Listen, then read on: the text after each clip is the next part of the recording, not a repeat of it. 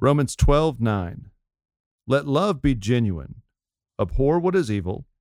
Hold fast to what is good. The word of the Lord.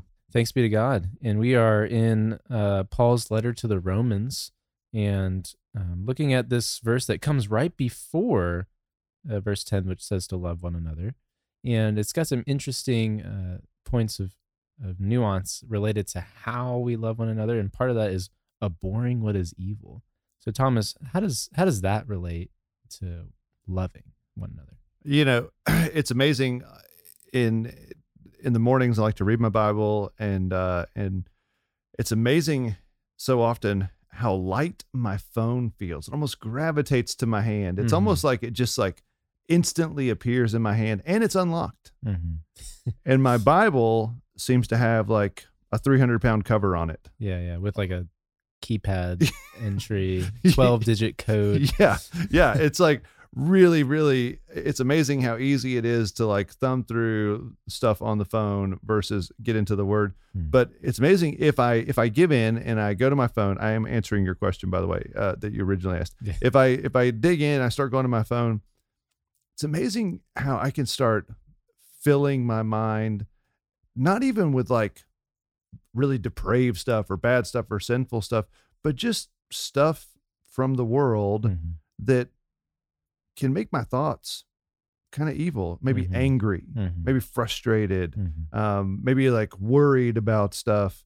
And I think one one thing we got to do to abhor what is evil is block stuff out of our life. Mhm.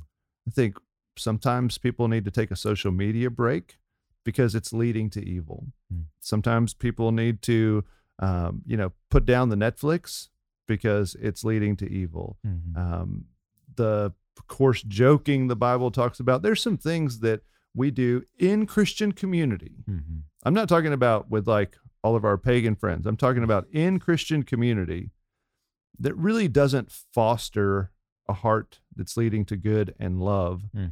but actually fosters a heart leading to evil. Mm. And we should we shouldn't just laugh it off or just say, yeah, yeah, I ought to be a little more disciplined. We should abhor that. Mhm.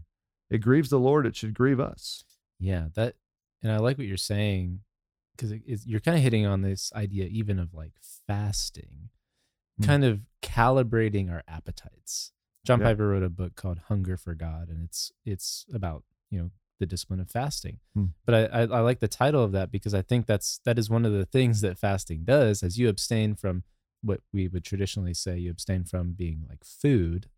Uh, you you you grow in your focus on the Lord is ultimately the one who satisfies me, who meets my every need, who is ultimately good. Like this verse even says, hold fast to what is good.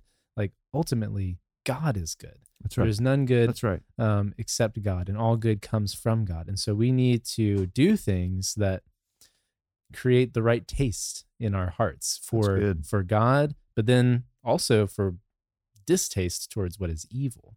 And that can be muddled sometimes, which I think is what you're what you're getting at. It can we can have a we just don't know what's good and what's not good.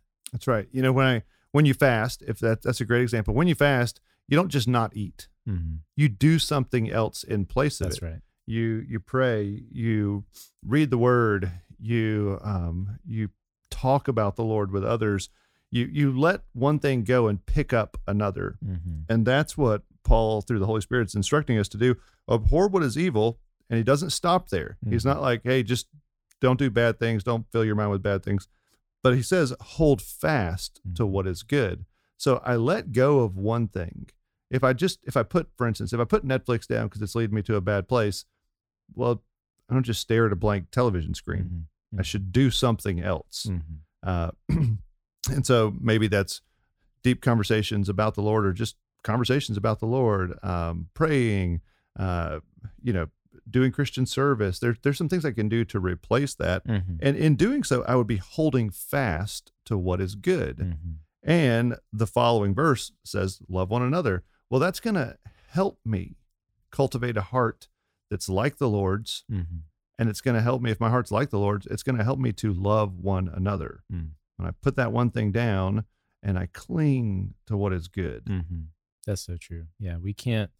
We we just can't. Uh, as much as we may think we can keep a certain idol in our life or kind of uh, entertain a certain sin and still be faithful to all that God calls us to. That's that's a life of misery. We can't do right. that. That's right. So this is such a helpful verse, and, and this is a good word um, today. So thanks, Thomas. And for Thomas Nelson, I'm Jeremy Brooks. Thanks for listening. Thanks for listening to Our Daily Rhythm.